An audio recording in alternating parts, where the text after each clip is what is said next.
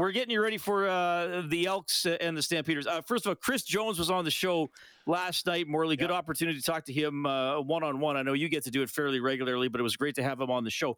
Uh, anything that he said in that interview, or maybe anything he added today uh, after practice that is standing out for you here?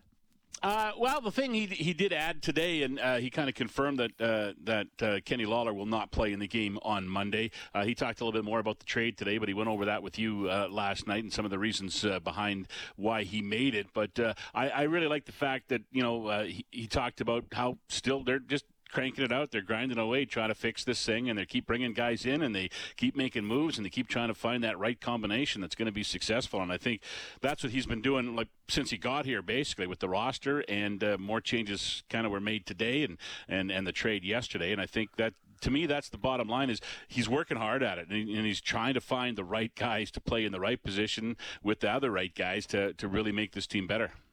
Okay, so and there were some players added today, and we've seen these announcements a lot this season. I, I mean, look, it's it, it, the CFL. There's typically roster changes fairly frequently for for most teams. It, it, feels like with the Elks this season, maybe there's a little bit more. So, so the four players that are coming in today, do you get the because I asked this with the context, Morley. Sometimes you see a player added to the team and then three or four weeks later, his re- he's released, and you realize, oh, that dude never played a game. three or four weeks. Uh, We've seen it three or four days. Uh, that's true. We've seen it sometimes in the in the same week. Yeah. Um, I, I, am not saying you have to go through every guy, but is is there somebody that you think um, has some potential here, might be active sooner rather than later? Well, Kevin Brown's a running back, and he's uh, five foot nine, two hundred and five pounds, and he's already on the active roster, and he's going to play in the game on Monday. So his first CFL game is going to be uh, the Labor Day Classic against the Calgary Stampeders in Calgary. Uh, he worked with the team today. He's a he's a, a, running back who had some NFL opportunities, and he'd been to some mini camps and some rookie camps and some training camps, and and just and never caught on. The the Elks really like this guy. Uh, they feel he's got uh, he, he's got really good potential. Chris Jones said they've been tracking him him all year, and they've been trying to get him here, but he keeps getting opportunities, and, and finally they're able to get him here now in, in their in their latest move. So he's a guy that that I, I think the only of, of the four guys signed today, the only guy who's going to be in the lineup uh, uh, anytime soon, and uh, we'll get a chance to look at him. I, I, don't think he'll be the feature back on Monday. It looks like that'll still be uh, uh, uh Litre, who will who handle most of the duties as the running back, but he'll get into the game in packages, and he'll get in and maybe line up as a receiver a little bit as well. So we'll see. That's the position that they've got to they've got to make some changes at because of the injuries that that they've suffered. Uh, you know, they're going into this game without their two top receivers, Manny Arceneaux, who's out of the lineup now for his second game, and Kenny Lawler, who got hurt with an ankle injury in that game on uh, on Saturday night last week. So that's the situation. They had a lot of guys out uh, working in different spots as far as uh, receivers go, and it looks like we're going to get uh, Jalen Marshall into the game, uh, and uh, Dillon Mitchell is going to take a bigger role. He was he was kind of a spark for, for the Elks in the in the two games he's played. He had the big return called back in in Ottawa, had a, a big return. In fact, the Elks' biggest of the season in the game on Saturday night, and also had a 45-yard reception as well. He's going to get an opportunity, I think, uh, to take that to take one of the spots uh, of, of, the guys who are injured and get an opportunity to play a little bit more. So that's that's kind of where they're sitting offensively. That's where the big problem is. I mean, the the running back's been out since week three, and now they've lost their top two receivers, so they've got some issues to deal with that at the offensive position. Okay. Uh, I'll tell you one thing about Kevin Brown. He has the most interesting alma mater name that I've ever heard of. He went to the University of the Incarnate World, a uh, word, sorry, yeah. which I'd never heard of uh, until neither. today.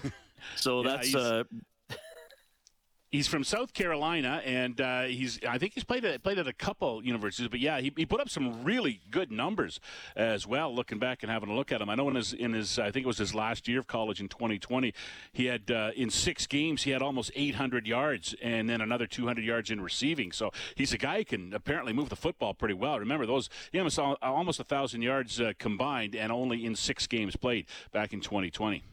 Okay, so there we go. There's there's a name for people to remember on uh, Monday for one of the new faces, Kevin Brown, running back. And you mentioned Dillon Mitchell. I know we've been teased before. Do we actually have a returner?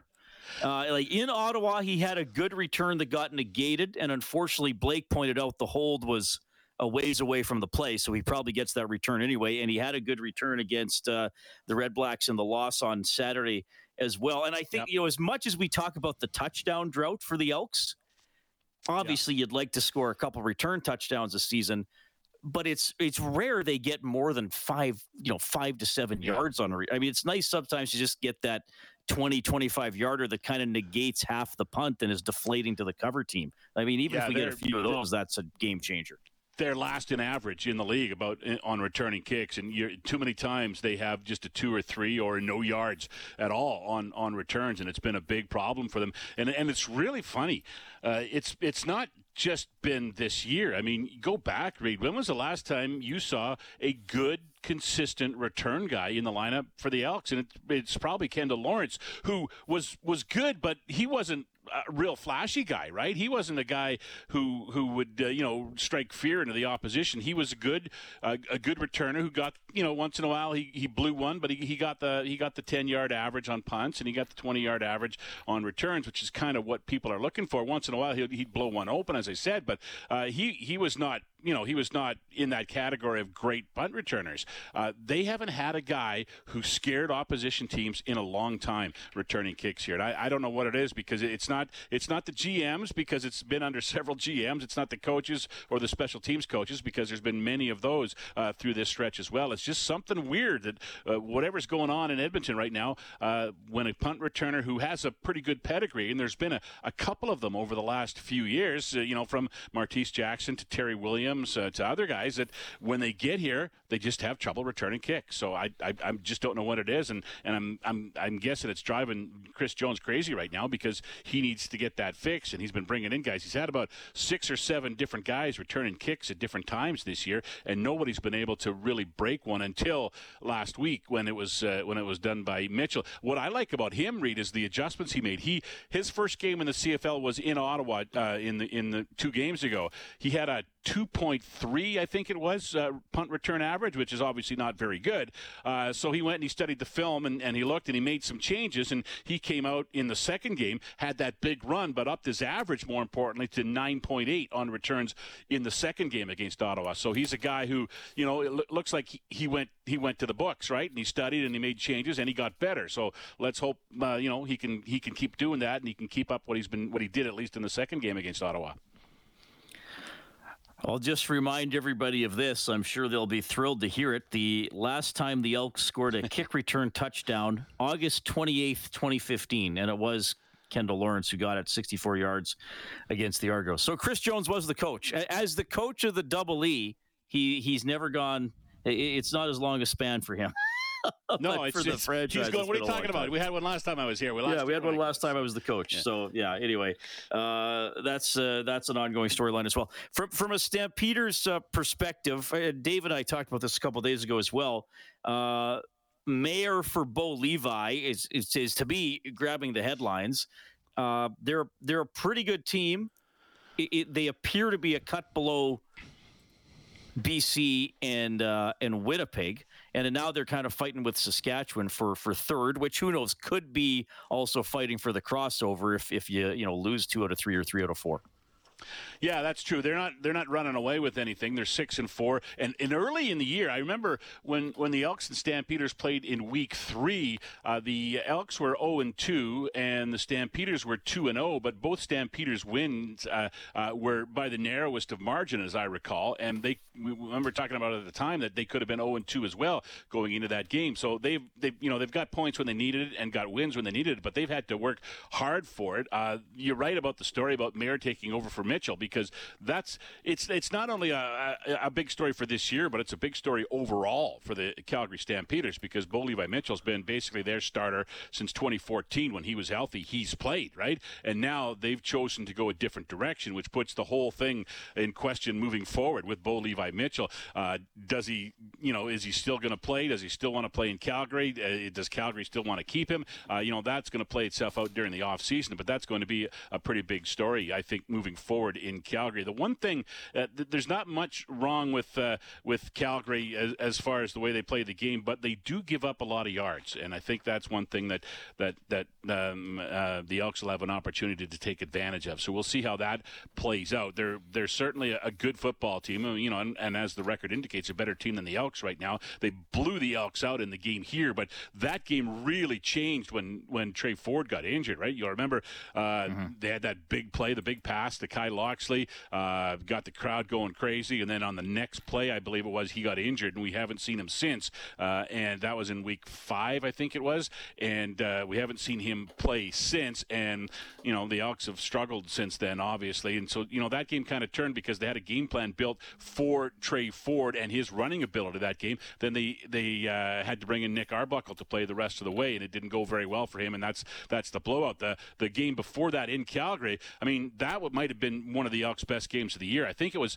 just over 39 minutes of that game they led in Calgary and then let the game slip away in the fourth quarter. And you file that under the thing that Chris Jones has been preaching all season long is they can't get a fourth uh, four quarter performance put together. There's always one quarter that ruins the night for the Elks and that night in Calgary it was the fourth quarter and the Stampeders came back and won the football game. Okay. Uh, before I let you go, you were at Commonwealth Stadium today. Can you tell me what, besides the football practice, might have been going on, sir? Well, the football practice was actually at Clark Stadium, and uh, that's because uh, uh, Def Leppard and uh, Motley Crue, and who else is coming on Sunday? Uh, somebody uh, else. Poison and Joan Jett. Yeah, Poison and Joan Jett. It was on the tip of my tongue there. Uh, they have basically taken over Commonwealth Stadium, and they're starting to to, to set up the stage and everything. And uh, there's all sorts of security there. Uh, I, I, was in with the Elks, and, and we were uh, we were taping our uh, our Antler Up podcast, and uh, we got lectured that you better make sure that none of the stage is seen in the background of your video. And and that's we got moved out of the normal spot where we do our taping. So there's they're they're locking it down at Commonwealth right now. And so this must be one heck of a show uh, that you're going to see on Sunday night. Reid, I assume you're going, right? Uh, oh yeah, I got my tickets in February. Yeah, when the uh, when the tickets went on sale because I got the I I mean of course I didn't need to be reminded. Uh, but uh, you know, you get the email reminder from Ticketmaster. Yeah. I got it a few days ago, like, "Hey, you got a show coming up." I'm like, "Oh yeah," and so they they obviously have two two stages going because they're in Vancouver tomorrow. Yes, they were uh, yeah, well, they were in I Seattle last night. So I bet the the Seattle stage came here, think, or, or maybe the Seattle stage is going to Vancouver, and we're getting yeah, the stage that was in San Diego just, on the 28th they're just setting up, I guess, the guts of it all underneath, right? And then they bring in okay. the stage as the band comes in and, and plunk the stage on top of it and get get it set up that way. So um, yeah, it's uh, it uh, it, it was looking pretty sharp. I, I will know that uh, it didn't look. Uh, it, it's different from the, the look I saw, and I guess I don't know if I'm allowed to be talking about this or not. But if I'm going to get in trouble from from Def Leppard and Poison and all those people, but uh, I uh, it looked a lot different from Garth Brooks because they're they're not doing it in the round, right? I was there when they were setting up for the Garth Brooks concerts okay. too earlier in the year. This one, you know, they're going to have the stage down at, in the end zone, so uh, it did look a little bit different. But you know, for the most part, looked like a stage and, and a floor all set up, ready to go. So we'll see. You don't yeah. even have to go to the concert, do you? You could just sit in your front steps and listen, couldn't you? Well, yeah, I could hear it probably pretty well because I live so close to the. But it's you know it's not as clear, and I don't get to see it, so I, am very excited to be going. So yeah, it's Def Leppard, Motley Crue, Poison, and Joan Jett and Morley. I hate myself for loving you. Thanks for coming on the show. Pour some sugar on me, baby. that is Morley Scott, play-by-play voice for your Edmonton Elks here on 6:30 Ched and uh, one o'clock for the countdown to kickoff. Escott hosting that show on Monday afternoon, game at 2:30. That is Joan Jett's best song, right? I mean, I know she's got "I Love Rock and Roll," but I hate myself for loving you is her best song. You can get in touch at 780-496- 0063. You can email the show inside sports at 630ched.com. And uh, of course, you can also follow me on Twitter at Reid Wilkins, R E I D W I L K I N S. If you're using the old fashioned phone, it's the hotline presented by CertainTeed, the pro's choice for roofing, siding, drywall, insulation, and ceiling systems. CertainTeed, pro all the way. Kevin Lowe is coming up after the 6:30 news. Back in a couple of minutes. Hey, it's Kaley Cuoco for Priceline. Ready to go to your happy place for a happy price? Well, why didn't you say so? Just download the Priceline app right now and save up to 60% on hotels. So, whether it's Cousin Kevin's Kazoo concert in Kansas City, go Kevin, or Becky's Bachelorette Bash in Bermuda, you never have to miss a trip ever again. So, download the Priceline app today. Your savings are waiting. Go to your happy place for a happy price. Go to your happy price, Priceline.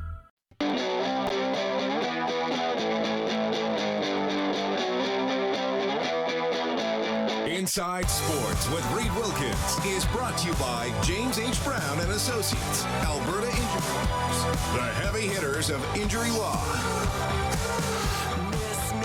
Okay, good to have you tuning in tonight. Uh, good to have Morley Scott on the show as he'll be heading down to Calgary on the weekend and then broadcasting the game with Dave from McMahon Stadium. Elks at Stampeders, and the Elks did win last year on Labor Day, which was a, bit of an upset. It would certainly be a bit of an upset if they did it this year, but stranger things have happened on Labor Day. I was talking the other night, uh, 1999, the Elks were having a pretty poor season. They won on Labor Day. Uh, 2003, the uh, the Elks were way better than the Stampeders. Calgary came up with the victory in that game. So it is the old uh, you never know thing. So we will broadcast it for you, and we'll have uh, Blake on tomorrow night to tee that up as well. Going to be pretty cool. We got a really interesting hockey story coming up next, and it pertains to street hockey, which is absolutely going to be taking over downtown Edmonton next weekend, the 10th and 11th. Play on Canada is coming to Edmonton. It's usually held in the spring. Obviously, things have been moved around with COVID. And Kevin Lowe is uh, a board member with Play on Canada. He's going to fill you in next on Inside Sports.